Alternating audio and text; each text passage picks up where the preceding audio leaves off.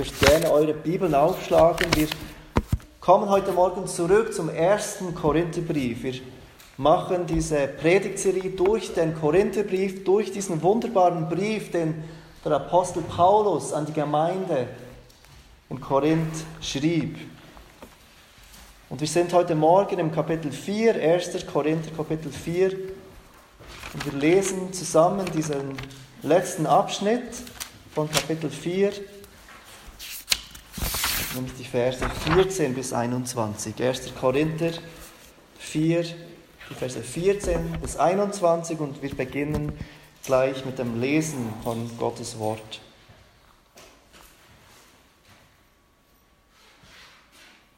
1. Korinther 4, äh, 4 ab Vers 14. Nicht zu eurer Beschämung schreibe ich das, sondern ich ermahne euch als meine geliebten Kinder.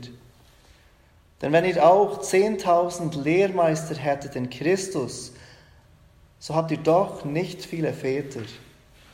Denn ich habe euch in Christus Jesus gezeugt durch das Evangelium so ermahne ich euch nun, werdet meine Nachahmer. Deshalb habe ich Timotheus zu euch gesandt, der mein geliebtes und treues Kind im Herrn ist. Der wird euch an meine Wege in Christus erinnern, ich überall in jeder Gemeinde lehre. Weil ich aber nicht selbst zu euch komme, haben sich etliche aufgebläht. Ich werde aber bald zu euch kommen, wenn der Herr will und nicht die Worte der Aufgeblähten kennenlernen, sondern die Kraft. Denn das Reich Gottes besteht nicht in Worten, sondern in Kraft. Was wollt ihr? Soll ich mit der Rute zu euch kommen oder in Liebe und im Geist der Sanftmut? Wir kommen heute Morgen zu diesem letzten Abschnitt in dem Paulus dieses erste Problem in der Gemeinde in Korinth anspricht. Korinth war eine Gemeinde mit vielen Problemen. Und Paulus spricht als erstes in seinem Brief dieses Problem der Spaltungen und Streitereien untereinander an. Die Gemeinde war nicht in Einheit miteinander unterwegs. Paulus hat schon verschiedene Metaphern gebraucht in diesen ersten Kapiteln, um die Lehrer und Leiter der Gemeinde zu beschreiben, um die es zumindest in einigen dieser Streitereien ging. Er hat gesagt, dass diese Leiter Feldarbeiter sind. Sie sind Diener, die pflanzen und begießen. Er hat gesagt, dass diese Leiter die Mitarbeiter sind an einem Bau. Sie bauen miteinander diesen Tempel Gottes und diese Leiter sind Mitarbeiter an diesem Bau. Und sie sind Diener und Haushalter, nicht diejenigen, die besitzen, sondern diejenigen, die einen Besitz von jemand anderem verwalten. Und all diese Metaphern, die Paulus bisher gebraucht hat, die zeigen, dass was die Leiter der Gemeinde, die Diener der Gemeinde, die Lehrer der Gemeinde tun, wichtig ist.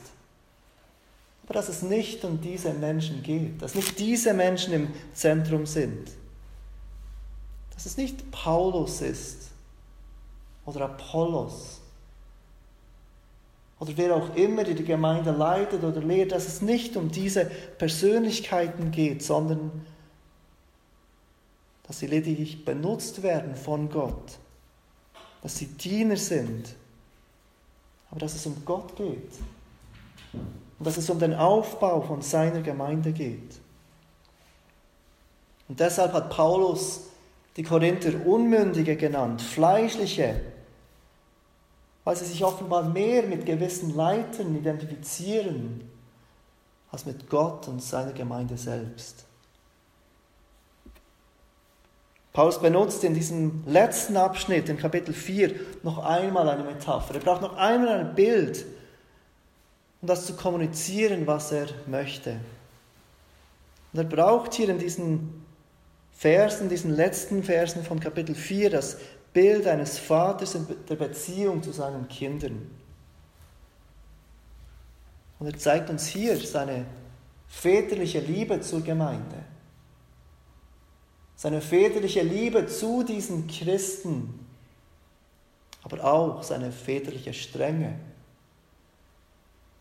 Und in der Mitte dieses Abschnittes kommt Paulus Aufforderung, werdet meine Nachahmer. Also ohne Zweifel will der Apostel Paulus, dass wir von ihm lernen. Dass wir von seiner Art, die Gemeinde zu bauen, die Gemeinde zu lieben, lernen und ihn dabei nachahmen. Paulus zeigt hier nicht nur, welche Liebe er als Apostel und Gründer der Gemeinde für diese Christen hat, sondern er zeigt auch und ruft uns Christen auf, ihm nachzuahmen. Und wie gesagt, Paulus zeigt uns in diesen Versen zwei Dinge.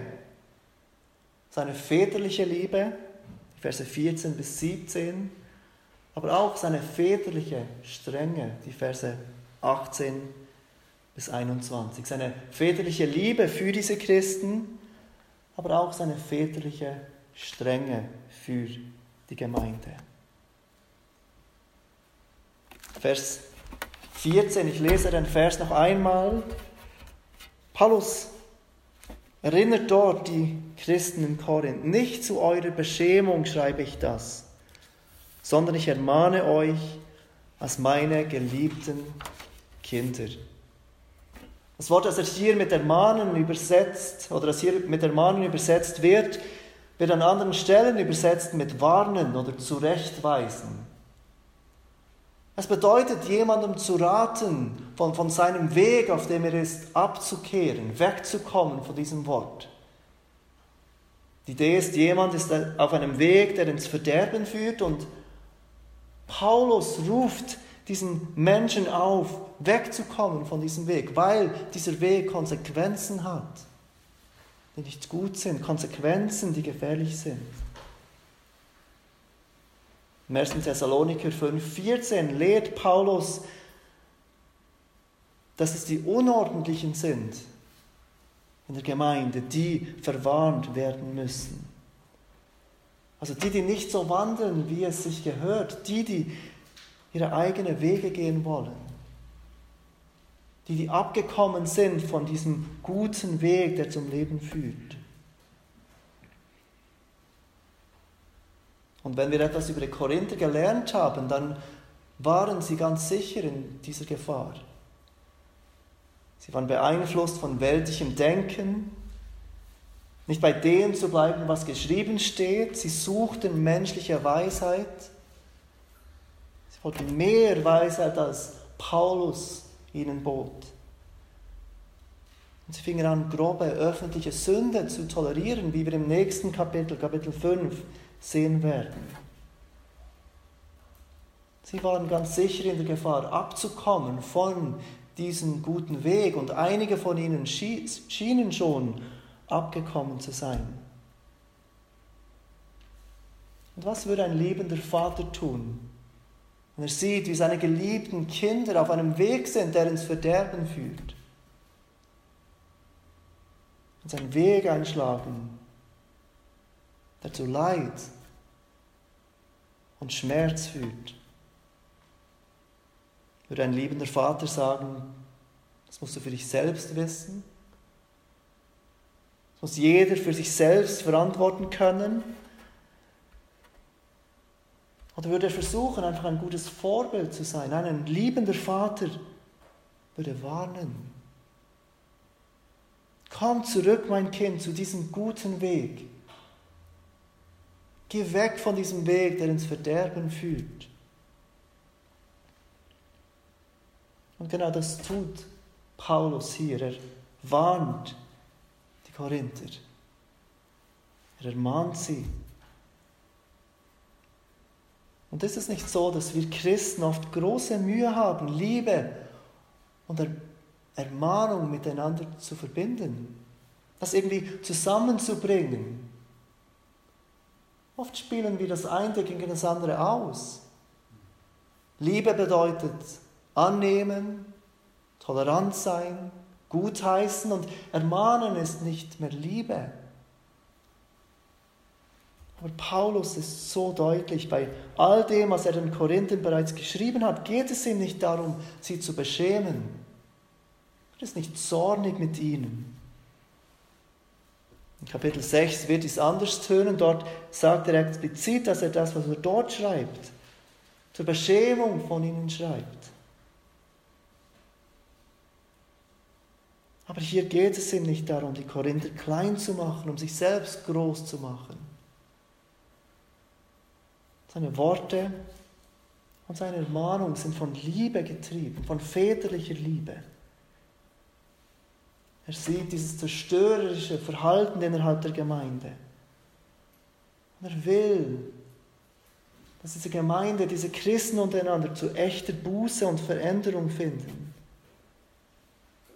Und genau das ist das Anliegen eines liebenden Vaters für seine Kinder. Es geht ihm nicht darum, die Sünden der Kinder groß zu machen. Es geht ihm nicht darum, die Kinder klein zu machen. Es geht ihm darum, die Kinder zurück auf den guten Weg zu rufen, wie es Paulus tut. Er ruft diese Gemeinde zurück zum Weg des Gekreuzigten, zurück zu diesem Weg des Lebens. Und Paulus bereitet uns hier in diesen Worten auf das vor, was in Kapitel 5 kommt. Das Thema der Gemeindezucht. Und es ist unbedingt nötig, dass die Gemeinde heute wieder erkennt, dass echte väterliche oder geschwisterliche Liebe füreinander nicht zurückschreckt zu ermahnen, wenn Ermahnung nötig ist. Vers 15 drückt Paulus erneut seine Beziehung zu diesen Christen als ihr Vater aus. Vers 15. Denn wenn ihr auch 10.000 Lehrmeister hättet in Christus, so habt ihr doch nicht viele Väter. Denn ich habe euch in Christus Jesus gezeugt durch das Evangelium. Im ersten Jahrhundert hatten viele Haushalte einen Lehrmeister. Dies war oft ein Sklave, dem der Vater seine Kinder anvertraute. Und dieser Lehrmeister hatte die Aufgabe, die Kinder Anstand zu lehren, ihnen richtiges Verhalten beizubringen. Und diese Person war nicht unwichtig im Leben dieser Kinder. Und trotzdem konnte diese Person niemals die Wichtigkeit eines Vaters übernehmen. Und Paulus argumentiert hier, wenn ein Kind seinem Lehrmeister Gehör schenken sollte, damals in dieser Kultur, wie viel mehr sollte das Kind seinem Vater Gehör schenken?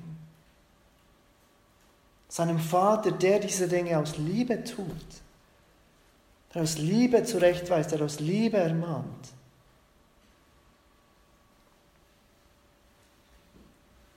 Paulus ist dieser Vater für viele dieser Christen. Viele sind durch ihn zum Glauben an Jesus Christus gekommen, als er in Korinth war und diese Gemeinde gründete. Er hat sie gezeugt, wie er es nennt.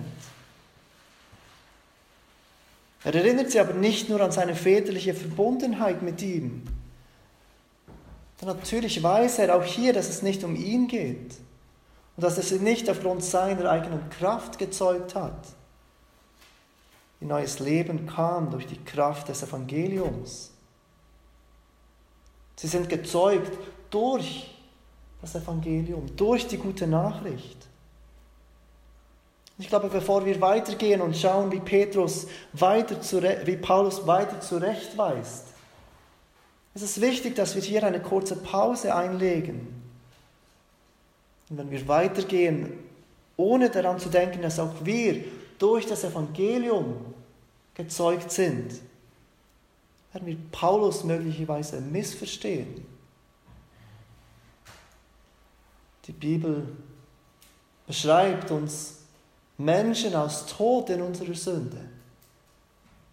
Es gibt nichts, das wir tun können, um Leben zu erhalten, um Leben zu erwirken. Wir können nicht zu Gott kommen aus unserer eigenen Kraft. Paulus ruft die Gemeinde hier nicht auf, aus ihrer eigenen Kraft irgendetwas zu tun, aus ihrer eigenen Kraft Leben zu erwerben. Er ruft dich heute Morgen nicht auf, wenn du Jesus Christus nicht kennst. Dass du aus eigener Kraft versuchst, dein besseres Leben zu führen. Darum geht es nicht. Paulus ruft uns hier das Evangelium in Erinnerung, durch das wir gezeugt sind. Wir alle sind verloren aus uns selbst. Du und ich haben Gottes Gesetz gebrochen.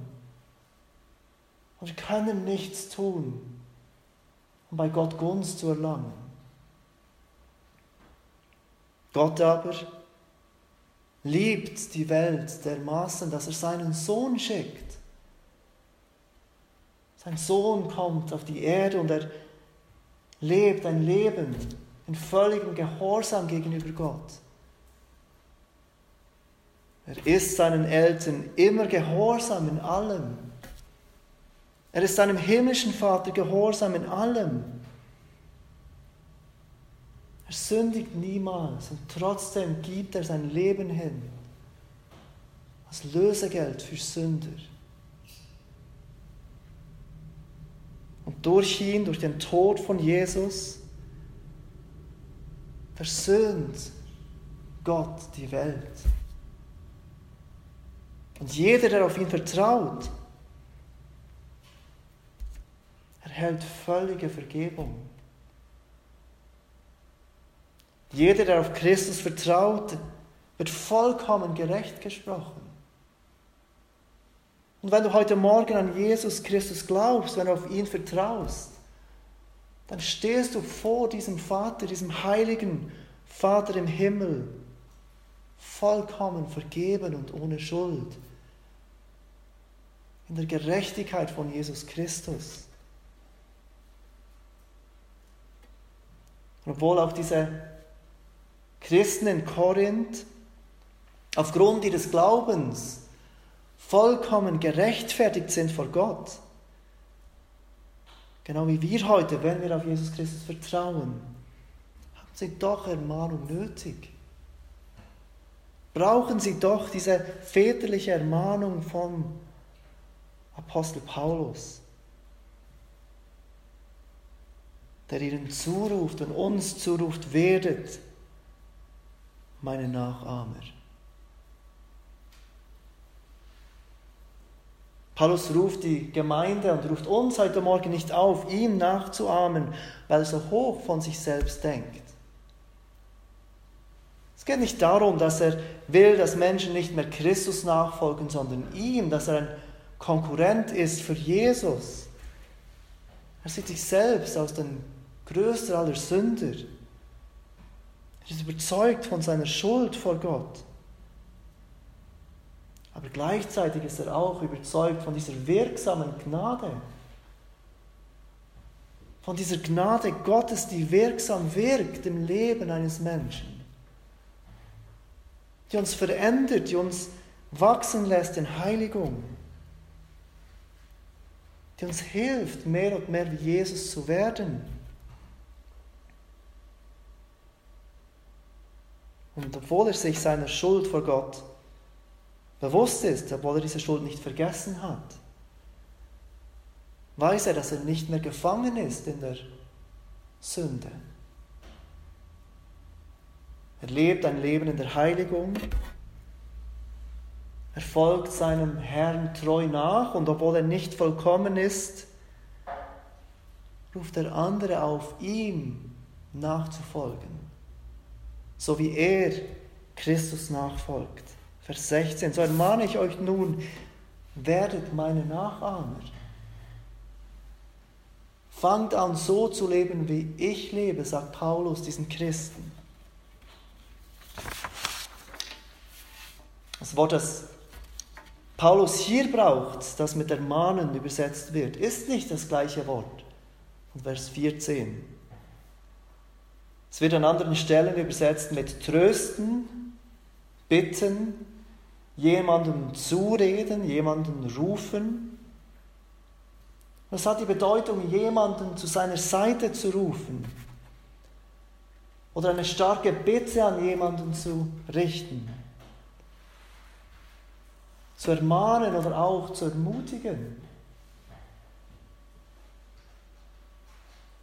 Und Paulus ermahnt oder ermutigt uns, seine Nachahmer zu sein, so zu leben, wie er lebt, so Jesus nachzufolgen, wie er Jesus nachfolgt. In 1. Korinther 11, Vers 1 präzisiert er es so und sagt, seid meine Nachahmer, gleich wie auch ich Nachahmer des Christus bin. Es geht Paulus nicht um selbst, er will sich nicht in den Vordergrund stellen. Er sieht sich selbst als ein treuer Nachfolger von Christus und ruft auch andere Menschen auf, Christus so nachzufolgen, wie er Christus nachfolgt. Manchmal haben wir die Idee, dass wir nur Menschen nachahmen können, die perfekt sind. Und wir sind eine Weile mit jemandem zusammen, wir lernen sie besser kennen und plötzlich merken wir, dass auch diese Menschen Schwächen haben. Vielleicht werden wir sogar Opfer ihrer Sünden, sie sündigen gegen uns. Und wir sind in der Gefahr, diese Menschen aufzugeben und zu denken, nein, ich kann diesem Menschen nicht vertrauen, ich kann ihm nicht nachahmen, wie er Christus nachahmt, weil er ist ja auch ein Sünder.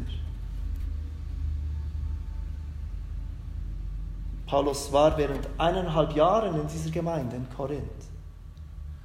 Und Paulus war kein sündloser Mensch. Paulus war trotz seiner Heiligung immer noch ein Sünder. Auch er hatte seine Kämpfe und seine Mühen. Auch er war täglich auf die Gnade Gottes angewiesen, und auf die Vergebung von anderen Menschen. Ich kann mir nicht vorstellen, dass Paulus sich während eineinhalb Jahren mit diesen Christen nie im Ton vergriff. Dass er niemals ungeduldig oder gereizt reagierte. Und trotzdem, trotz seiner Unvollkommenheit, lebte er ein Leben durch Gottes Gnade, das vorbildlich war. Und er ruft Menschen auf, ihm nachzufolgen, wie er Christus nachfolgt. Wenn wir uns kurz an den Kontext erinnern, in welchem Kontext Paulus diesen Aufruf macht, ahmt mir nach, werdet meine Nachahmer, dann wird etwas deutlicher, was er meint, welche Art von Leben er im Kopf hat wenn ihr kurz zurückschaut im 1. Korinther 4, gleichen Kapitel, Vers 10, nur ein paar Verse vorher, beschreibt er sich und die anderen Apostel mit diesen Worten. Wir sind Narren und des Christus willen, ihr aber seid klug in Christus, wir schwach, ihr aber stark, ihren Ehren, wir aber verachtet. Das ist, wie er sein Leben beschreibt, das Leben der Apostel in der Gesellschaft. Sie sind Narren, sie sind schwach, sie sind verachtet. Dann weiter in Vers 11 bis 13, bis zu dieser Stunde leiden wir Hunger und Durst und Blöße, werden geschlagen und haben keine Bleibe und arbeiten mühsam mit unseren eigenen Händen. Wenn wir geschmäht werden, segnen wir. Wenn wir Verfolgung leiden, halten wir stand. Wenn wir gelästert werden, spenden wir Trost. Zum Kehricht der Welt sind wir geworden, zum Abschaum, alle bis jetzt. Es ist vor, vor diesem Hintergrund, dass Paulus uns aufruft, werdet meine Nachahmer. Werdet gleich wie ich, fangt an so zu leben wie ich. Aber wie einfach geht es uns doch so wie, die, wie den Korinthern. Wir haben es gern, wenn die Welt uns Anerkennung schenkt. wenn die Welt hoch und gut denkt von uns. Vielleicht versuchen wir ein modernes, zeitgemäßes Christentum zu leben, das in den Augen der Welt Sinn macht.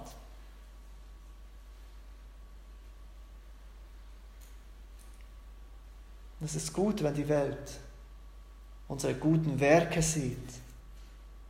Wenn sie sieht, dass wir Menschen sind, die lieben,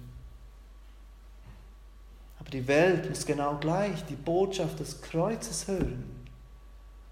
Die Botschaft, die Paulus immer wieder und immer wieder als Torheit betitelt hat in den Augen der Welt. Als Schwachsinn in den Augen der Welt. Als Unweisheit.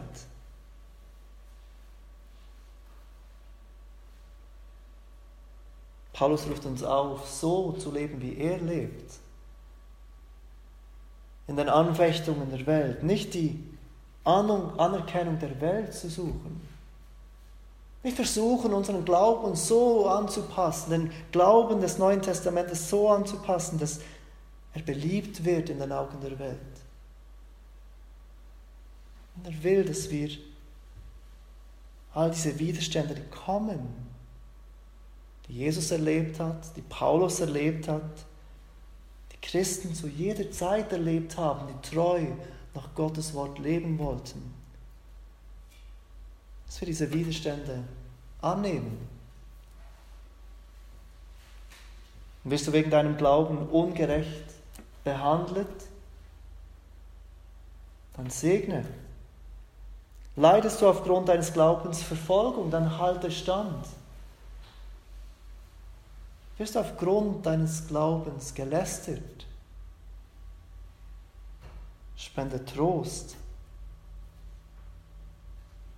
Sei nicht überrascht, wenn du mit deinen Ansichten und deinem Glauben von der Welt abgelehnt wirst. Versuch nicht die Anerkennung der Welt zu suchen,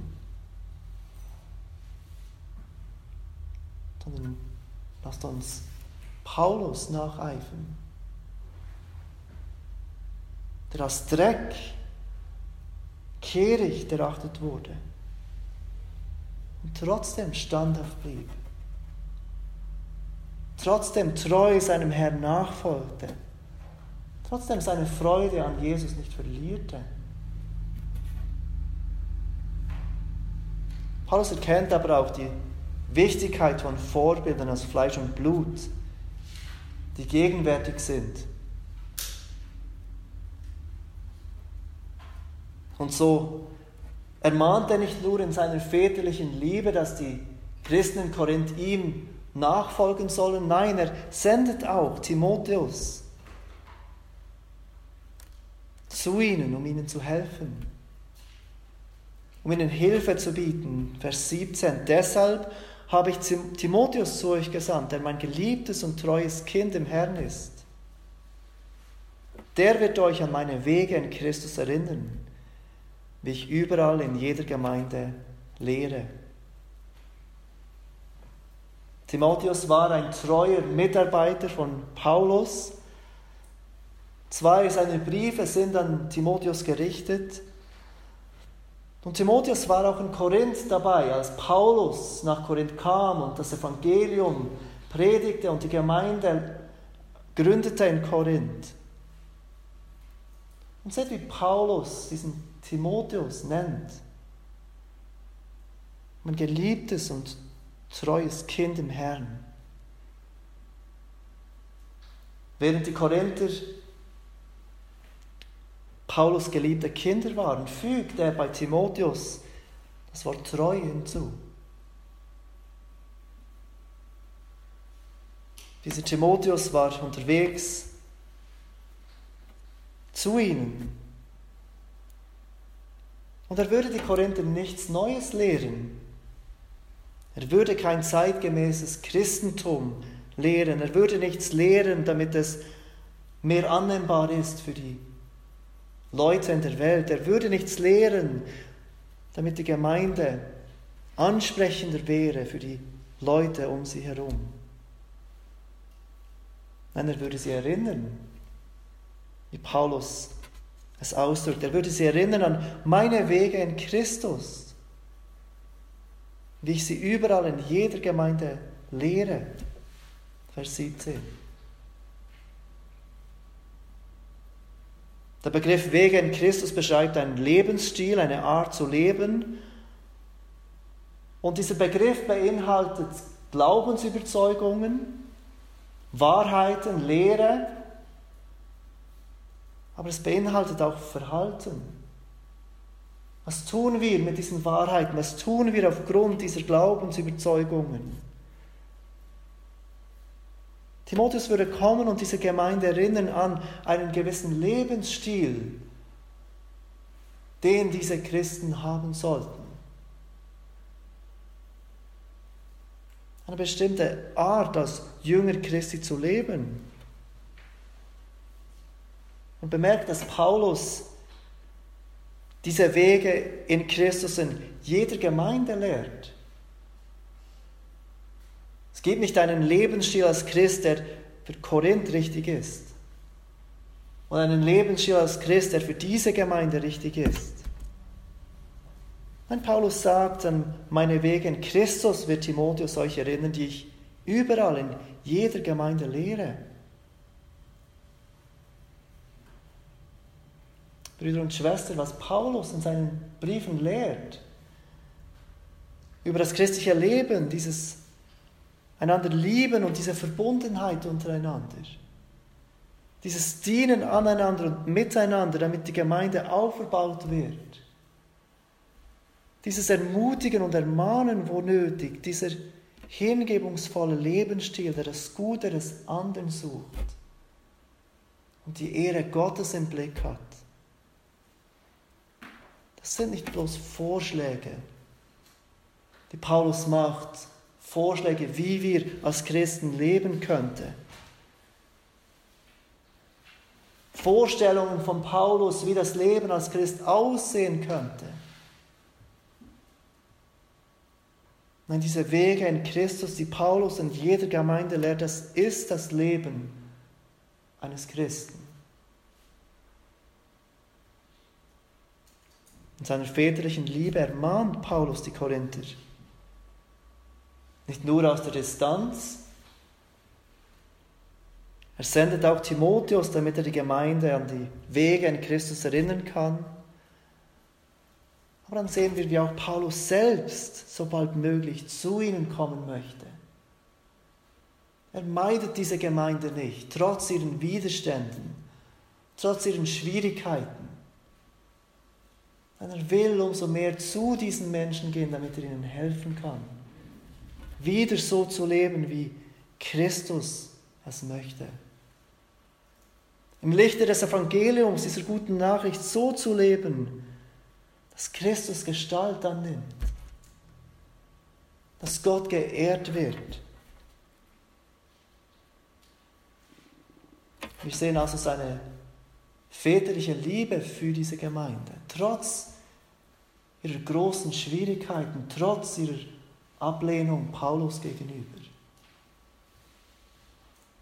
Und Paulus will, dass wir ihm nachahmen, auch in seiner väterlichen Liebe für eine schwierige Gemeinde. Das Zweite, was wir sehen, ist Paulus väterliche Strenge. Paulus väterliche Strenge, denn Versen 18 bis 21. In Vers 6 hat Paulus die Korinther bereits gewarnt vor der Gefahr, aufgeblasen zu sein, sich auf, den, auf Kosten der anderen aufzublähen. Und jetzt sagt er, etliche von euch haben sich schon aufgebläht. Vers 18 bis 20. Weil ich aber nicht selbst zu euch kommen zu euch komme, haben sich etliche aufgebläht. Ich werde aber bald zu euch kommen, wenn der Herr will, und nicht die Worte der Aufgeblähten kennenlernen, sondern die Kraft in das Reich Gottes besteht nicht in Worten, sondern in Kraft. Paulus konfrontiert diese Christen in seiner väterlichen Strenge dass sie sich aufgebläht haben, dass sie arrogant sind, dass sie zu viel von sich selbst halten, dass sie zu viel über sich selbst denken. Und er will zu ihnen kommen, er hofft bald, wenn der Herr will. Und er sagt, denn das Reich Gottes besteht nicht in Worten, sondern in Kraft.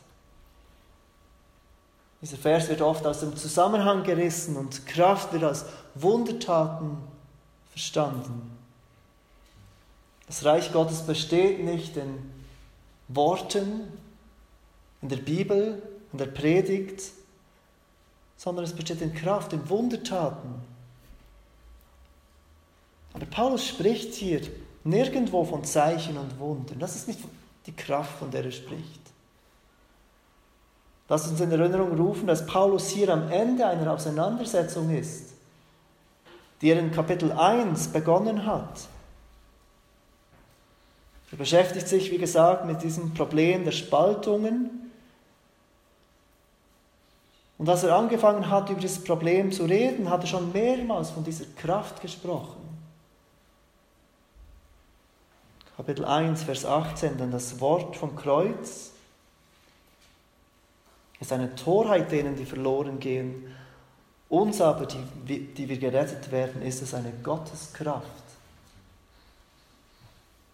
Kapitel 1, Vers 22 bis 24. Während nämlich die Juden ein Zeichen fordern und die Griechen Weisheit verlangen, verkündigen wir Christus, den Gekreuzigten, den Juden ein Ärgernis, den Griechen eine Torheit, denen aber, die berufen sind, sowohl Juden als auch Griechen, verkündigen wir Christus, Gottes Kraft und Gottes Weisheit. Der gekreuzigte Jesus Christus ist Gottes Kraft für jeden, der glaubt. Und diese Kraft zeigt sich im Leben eines Gläubigen, indem er zunehmend so lebt wie dieser gekreuzigte Herr. Indem er zunehmend ein Leben der Selbstaufopferung lebt. Zum Gute der anderen und zum zur Ehre seines Herrn. Das ist die Kraft, von der Paulus hier spricht und das ist die Kraft, die nicht sichtbar ist in Korinth. Trotz ihres Wissens, trotz ihrer Geistesgaben, ihnen fehlt diese Kraft, die sich darin ausdrückt, Christus gemäß zu leben. nicht sich selbst im Zentrum zu haben. Nicht um sich selbst zu drehen, sich selbst erhöhen zu wollen, Anerkennung erhalten zu wollen.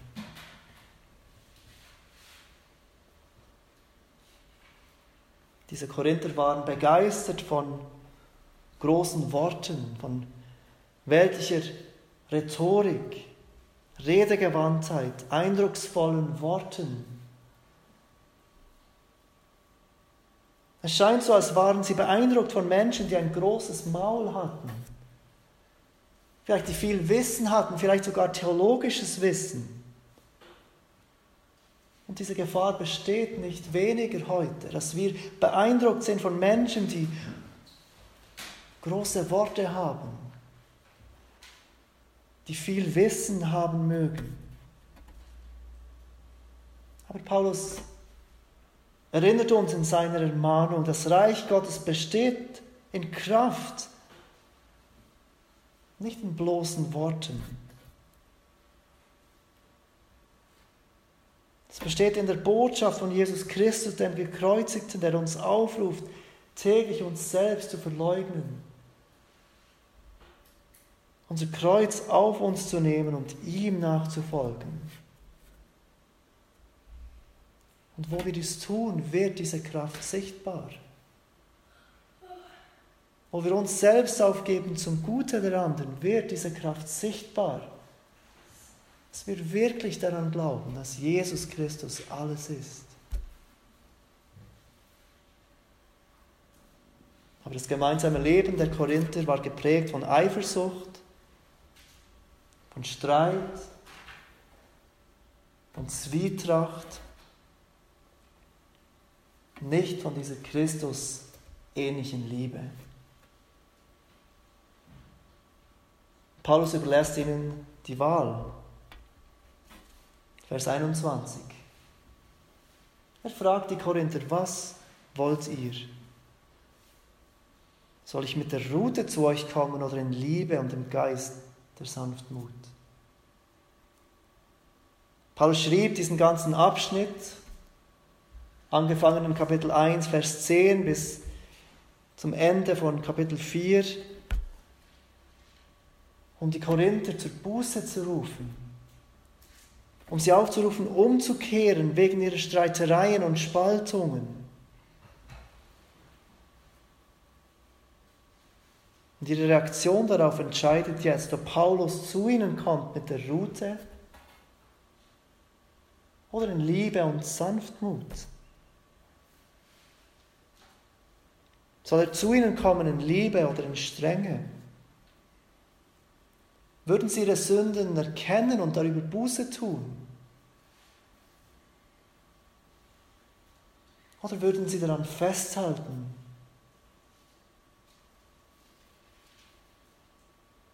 Wenn sie Buße tun, ist ihnen die Vergebung Gottes gewiss. Sie zeigen, dass sie Christus wirklich kennen. Oder wenn sie verharren in der Sünde, dann kommt Paulus mit Rute auch mit dem Anliegen, sie zur Buße zu führen. Und natürlich braucht Paulus hier immer noch diese Metapher, die er angefangen hat im Vers 14. Diese Beziehung des Vaters zu seinen Kindern, wie ein liebender Vater seine Kinder züchtigt würde auch Paulus seine Kinder züchtigen. Er würde nicht zuschauen, wie sie ins Verderben laufen.